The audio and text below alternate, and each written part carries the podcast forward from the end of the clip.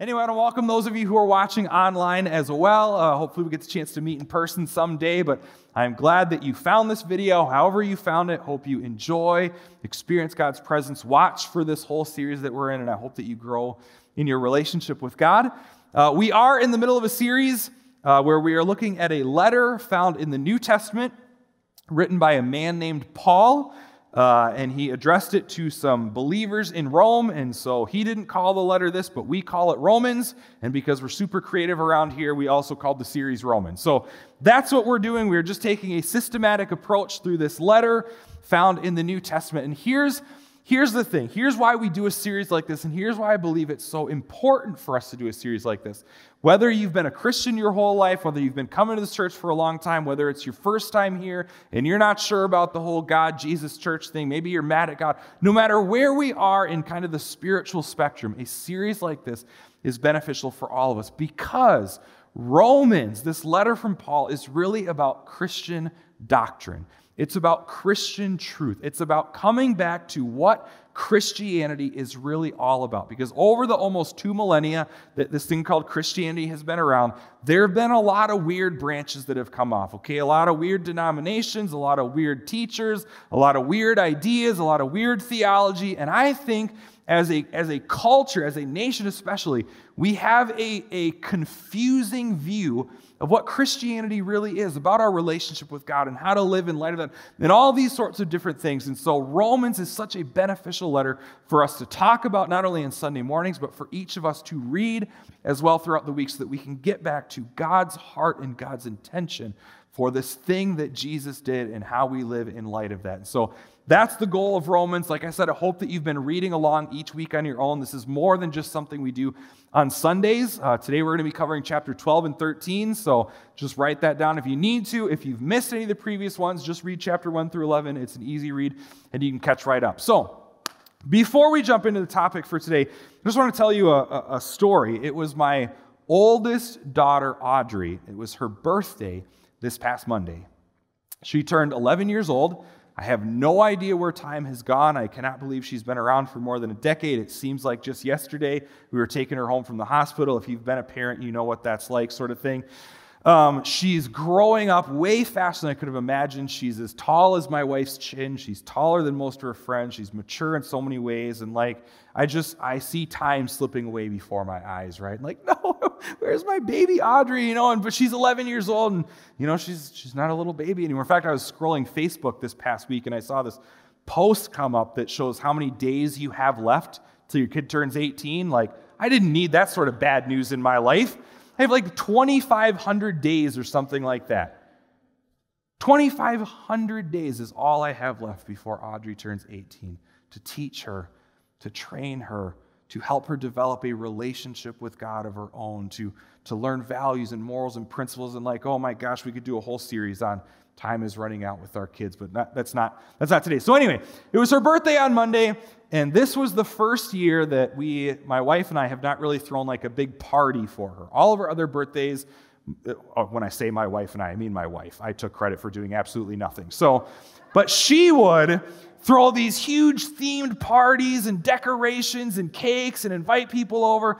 But she's 11 years old now, and we're not doing that anymore. And so, like, we wanted to make this birthday special, even though it was going to be different.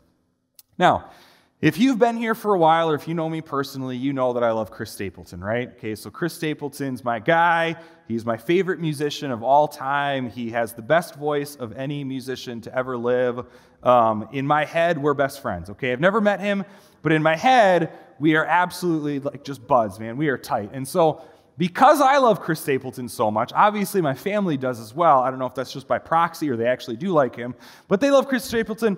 And my oldest daughter, Audrey, especially loves him. We sing his songs in the car and listen to him at home. And like, she's just like, she's like a little mini me when it comes to Chris Stapleton. And so I heard that he was coming in concert. He's going to be in concert in South Dakota. I don't want to go here in Minnesota because some other Garth guy or something's playing. Like, ugh, gross. So I want to go where Chris is the headliner. So in October, he's coming to South Dakota for a concert, and my wife and I decided to buy Audrey tickets. Now we bought them back in February or March, whenever they went on sale. And we've been keeping it a secret from her this whole time. In fact, we told her, oh, yeah, we can't go to this one. Who knows what's going on with COVID, but someday we'll go to a concert.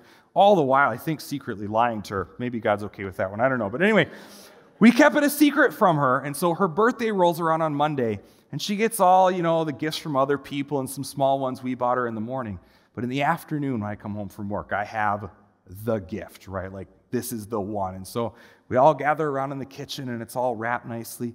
She opens up the present. First thing she sees is this Chris Stapleton t shirt that I bought her online. It's really cool design, like she absolutely loves it.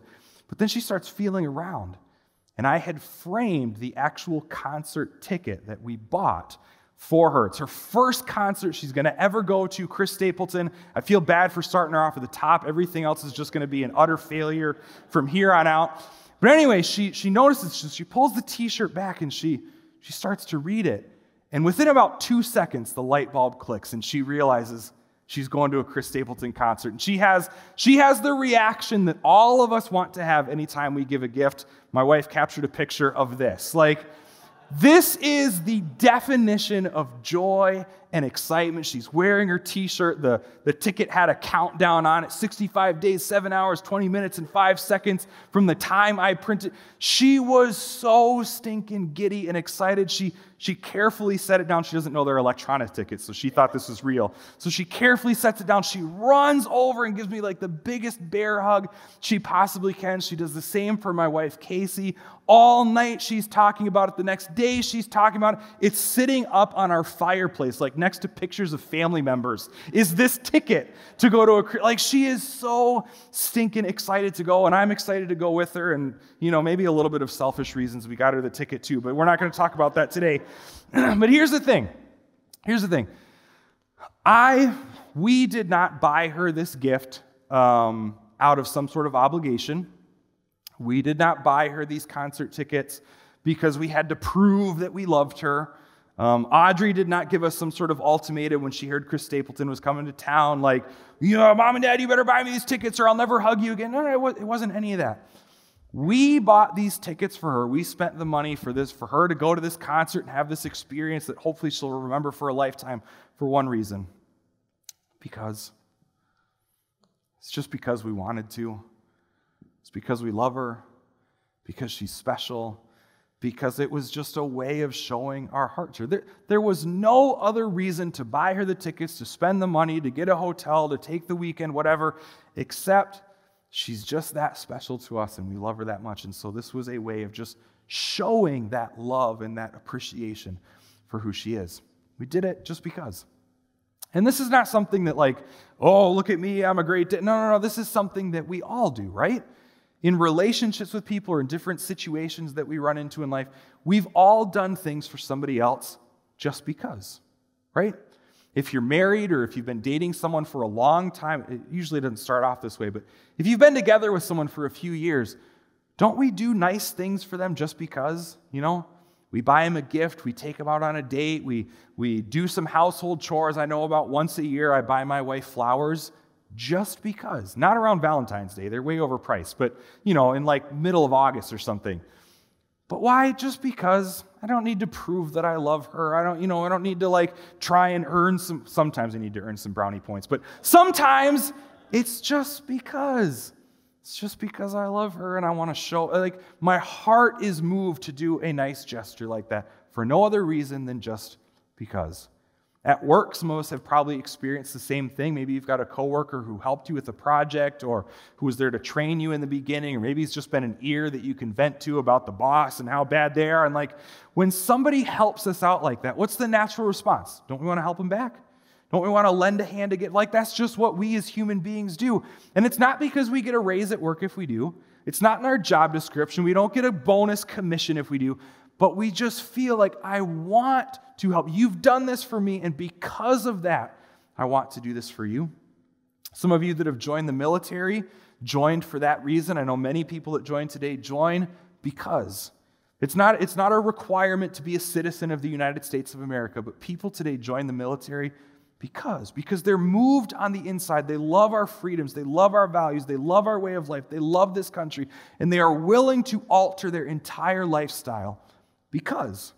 Because of that love. And this is something that is true for every single one of us. This is not just something for Christians or non Christians. Every human being has done things just because. Because on the inside, it was what our heart was compelling us to do. And this response, this attitude, this way of looking at things is exactly where Paul starts Romans chapter 12. Now, he didn't write chapters, okay? If you're not familiar with the Bible, Paul just wrote a letter. Later on, we added chapters and verse numbers. But after writing the first section of his letter, what we call chapters 1 through 11, Paul kind of spends that whole first time really hammering Jesus. Hammering Jesus. Hammering on Jesus, making a point of Jesus. I don't know, that sounded weird. He, he makes a big deal about being right with God through Jesus. That it is not our actions, it's not our behaviors, it's not how sincere we are, it's not how hard we try, it's not if we're better than somebody else. We are completely, totally, 100% secure, right with God when we put our trust in Jesus. That Jesus makes us right with God. He gives us his righteousness, period, end of story.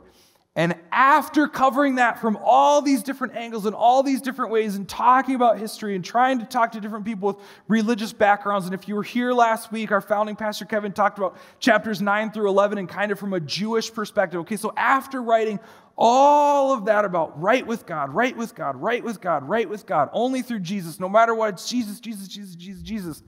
Then, after that, he starts off chapter 12 like this.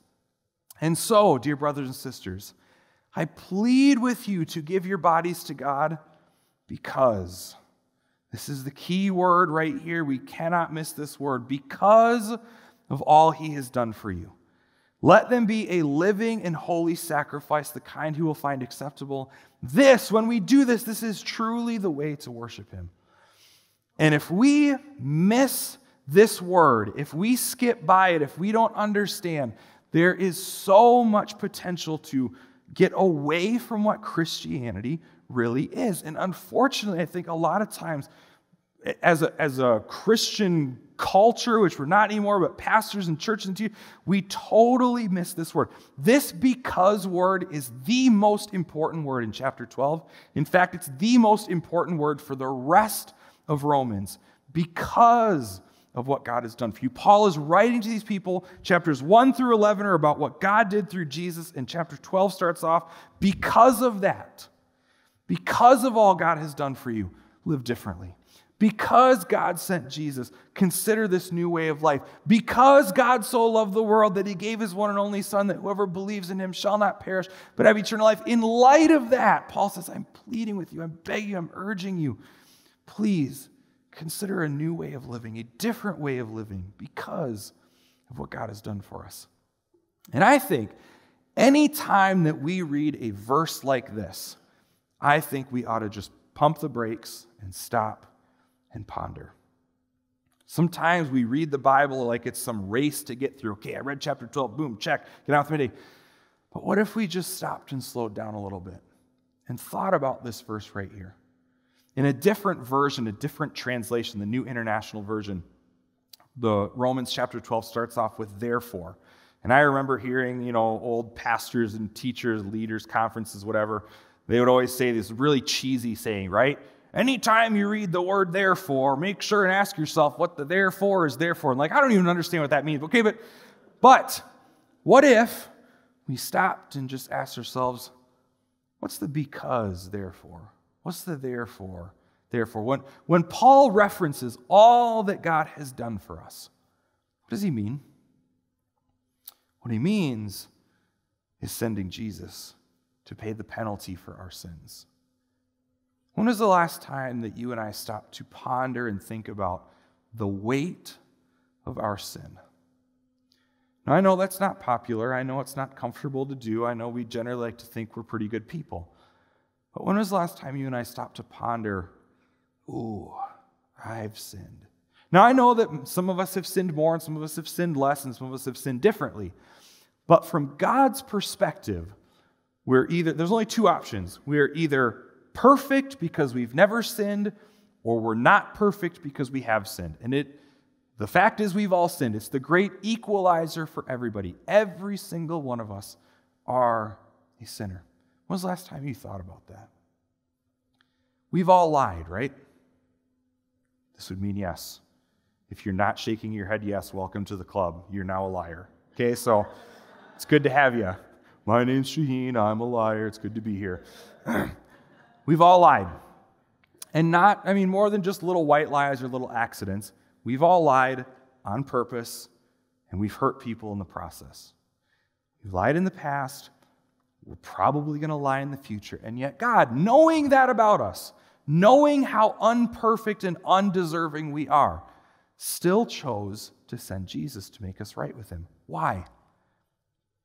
Because, because He loves us, because He wants a relationship with us.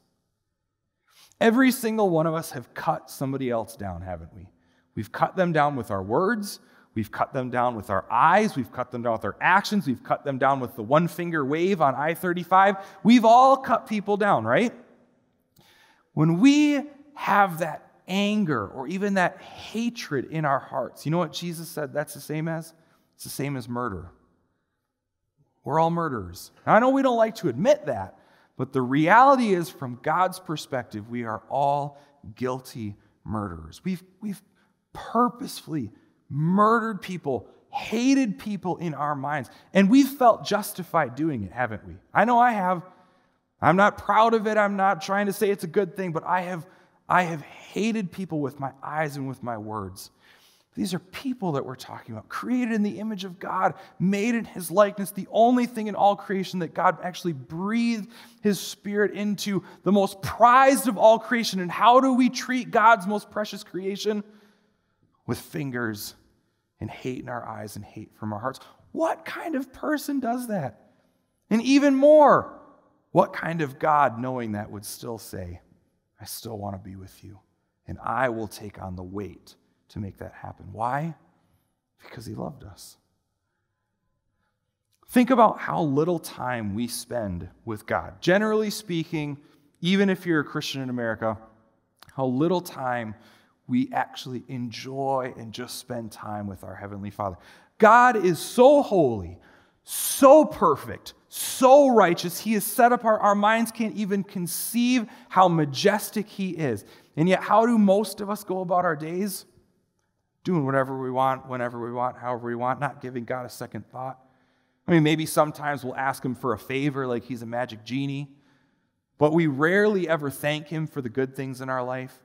And usually we blame Him for the bad things in our life, even though they're the result of our own dumb decisions, right? Like, we put our hand in God's face, and His number one desire is to be with us, and we just say, I don't have time for that.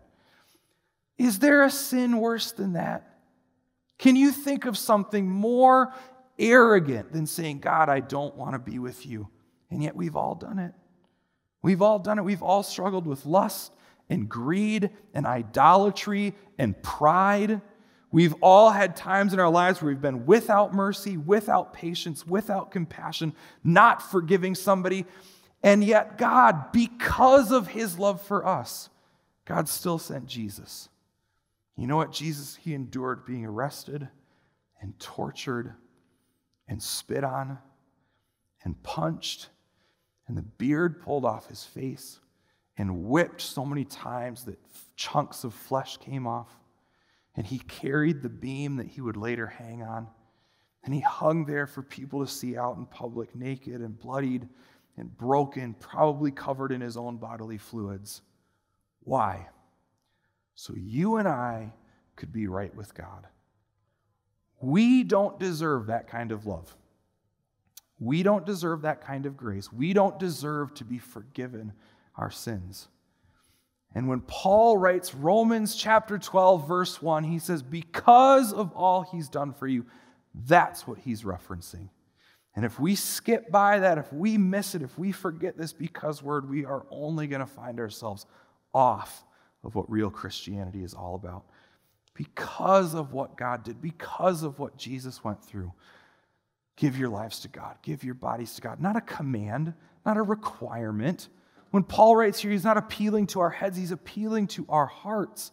This is a choice, this is a response, this is something we want to do because of all God has done for us. In fact, in the next verse, he says this Don't copy the behaviors and customs of this world. Okay, that sounds like a command, but instead, let God transform you into a new person by changing the way you think. Then you will learn to know God's will for you, which is good and pleasing and perfect, because we've been connected in a relationship with God, because we can enjoy the freedom to know God and experience His presence. Because of that, let God transform. He's not talking about habit changes, He's talking about heart changes.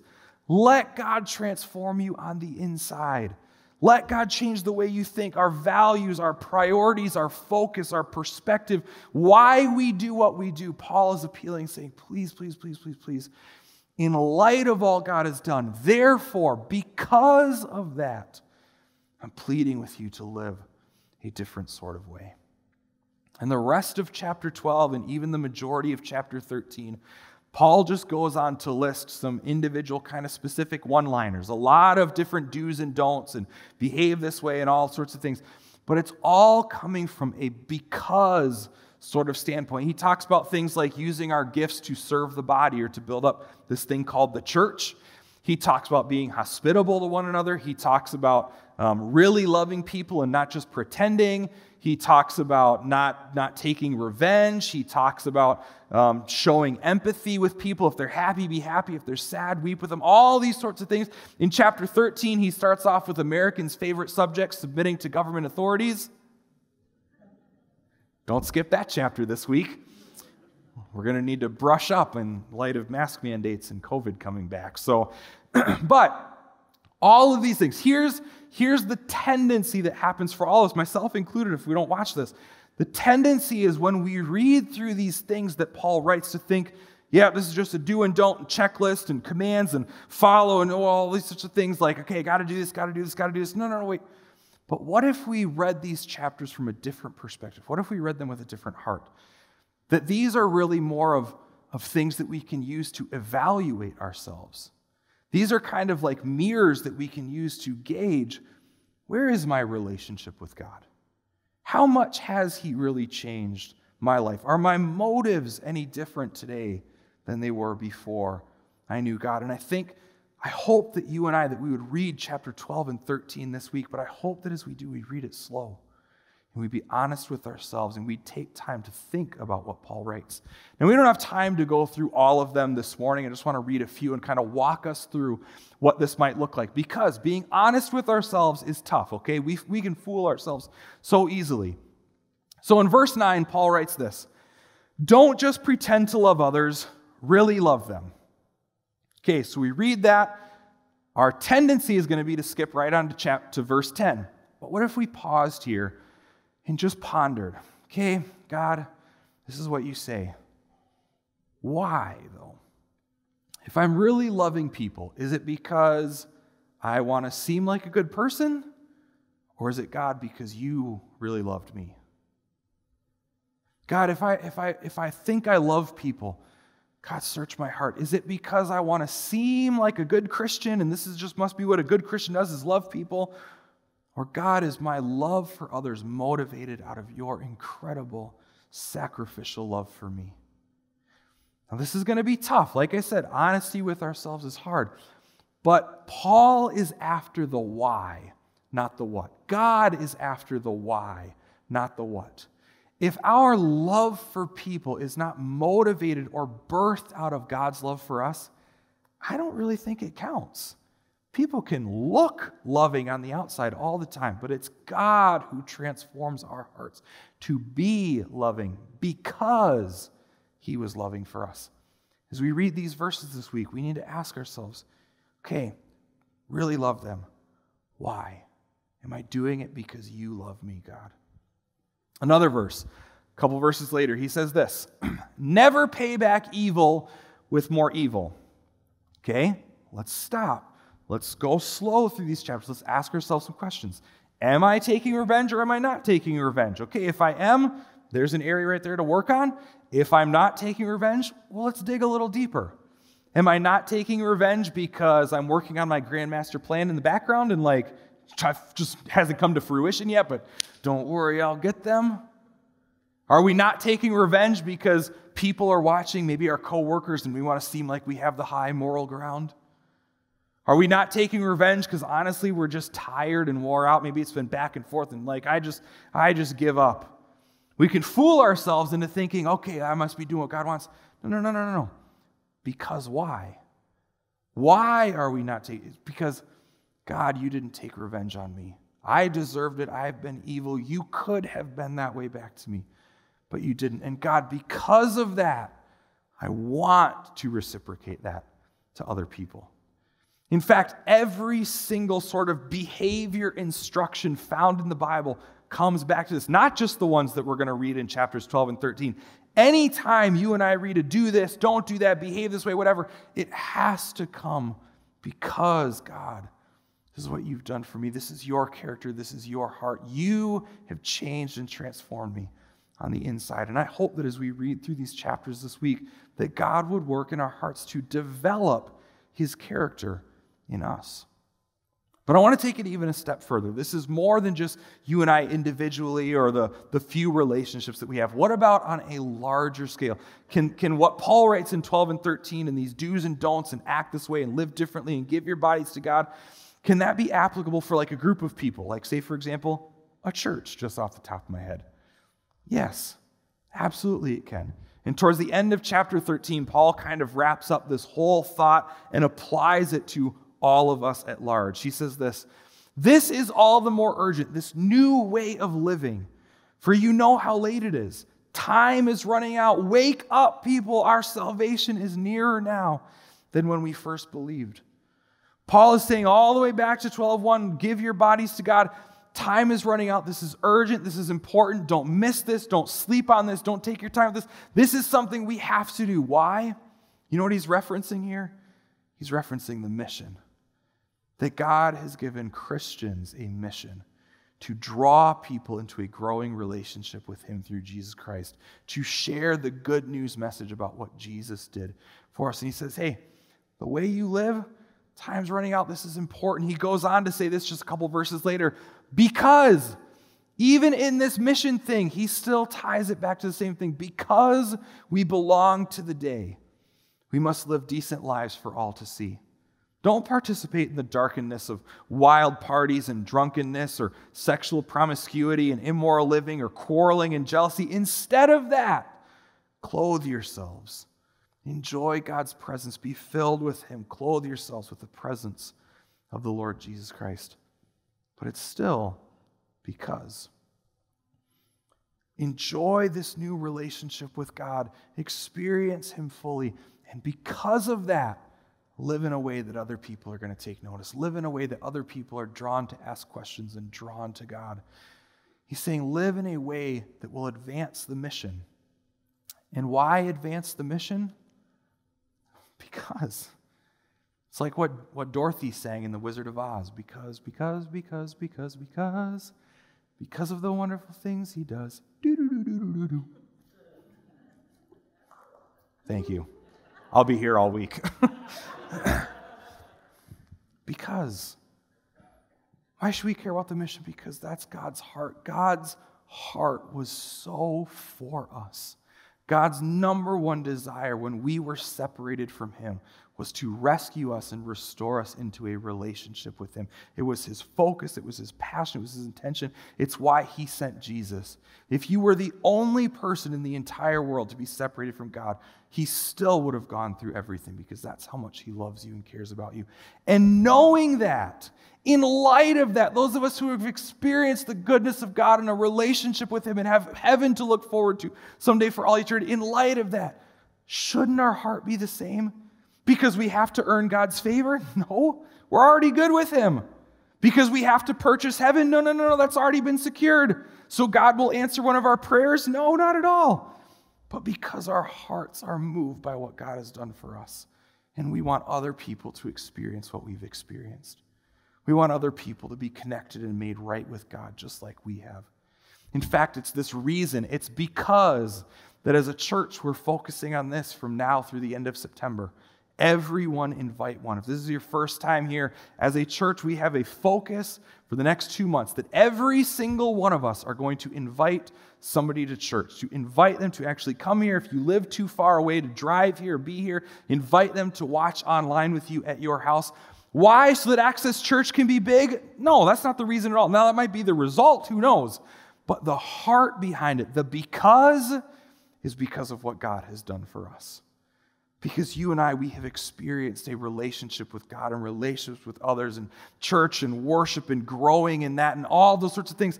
Why would we not want everybody to experience that same thing? Why wouldn't we display and be changed and transformed on the inside by God's heart that overflows in our heart as well? And so, this is just one of the ways that we can do that, but it's a very focused and specific way that together we are taking every single one of us, me, you, you online, every one of us, let's invite one person for the purpose of them being reconnected and made right with God through Jesus Christ.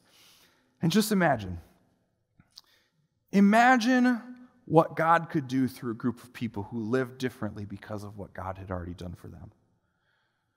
Imagine the freedom that God would have to move in and through them and, and challenge and get, get us on the mission. Imagine how much more well respected Christians would be in culture and how much less we would hear about hypocrisy and Christians are so judgmental if we actually lived different, not just pretended and then judged other people when they didn't follow through in good at pretending as we did.